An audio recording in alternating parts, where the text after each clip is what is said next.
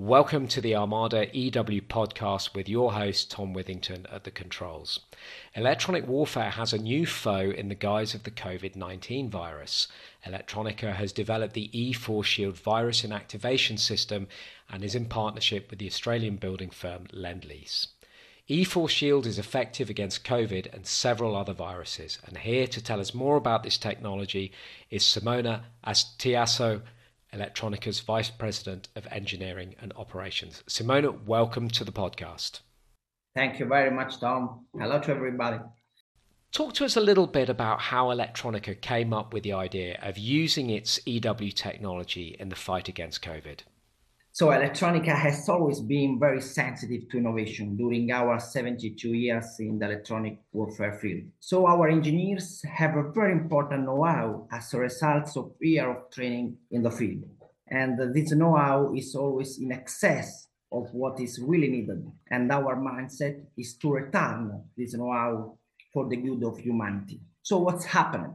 What happened during 2020? We was in Rome with a very difficult period, all close. Uh, but it happened that one of our engineering found an article in the journal Nature that said that it's possible to destroy pathogens with electromagnetic waves. So this engineer knows that we are one of the best in the world regarding electromagnetic waves and regarding microwaves. The problem was that he has a son with an immune disease and he absolutely want to find a solution to help his. So happened that he went to ask to the general manager of the company for an investment to study, to test this application to find a concrete solution for her son. So the general manager replied, yes, okay, you can invest in that. It's very important for Elettronica. Also, if it's another field, but it's a threat. No, Elettronica is a company against threat, every kind of threat. It could be a radar,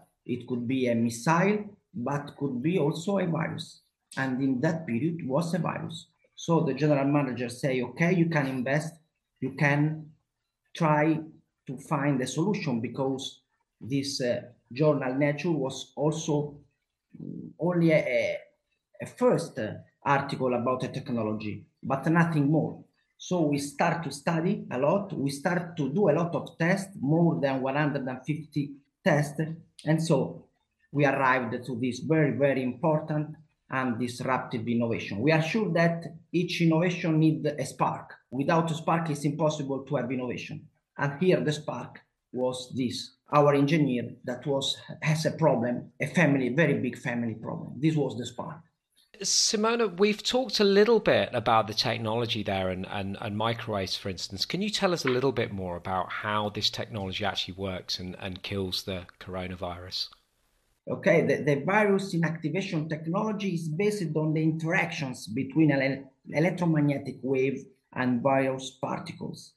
More precisely, a viral particle can be electrostatically schematized and in, as an internal positive charge and the negative charge distributed on the envelope of the particle itself. An oscillating electromagnetic field is able to couple with this charge distribution and to destroy the physical structure of the virus. So an important feature of this technology is represented by the ability to inactivate virus without the need to recirculate air.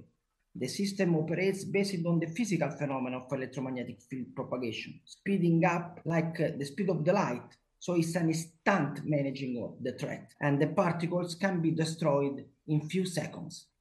So we've talked about the coronavirus, um, obviously, which is a very pressing threat at the moment and still very much on everybody's minds.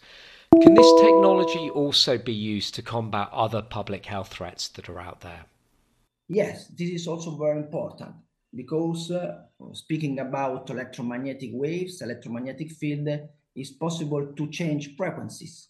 If the virus is destroyed by the frequency, the resonance frequency, each kind of virus has a different frequency of resonance. So if you change the frequency, you can destroy all the kind of virus, but not only virus, because uh, each particles in the air has a, a, frequency. For example, if it's a bacteria, or if it's another pathogen, each kind of pathogen has a weight, a mass. And if there is a mass, physically there is a resonance frequency. So we can apply the, to all the pathogens. We have already applied to a lot of kind of virus. For example, for COVID-19, we have done for Wuhan, for Omicron, from Delta, and now we are trying to do in other kind of virus, but also in bacteria is very interesting. It is absolutely fascinating. It's great to hear your technology being put to such important and good news uh, to help combat these uh, public health menaces that we're seeing. So, uh, do keep up the good work, uh, Simona, and thank you very much for joining us. Thank you very much, Tom. Bye bye to everyone. If you'd like to find out more about E4 Shield, visit the e4shield.com website. And don't forget, we've more EW news and analysis at armadainternational.com slash electronic hyphen warfare. That's all we've got time for. Thanks very much for listening.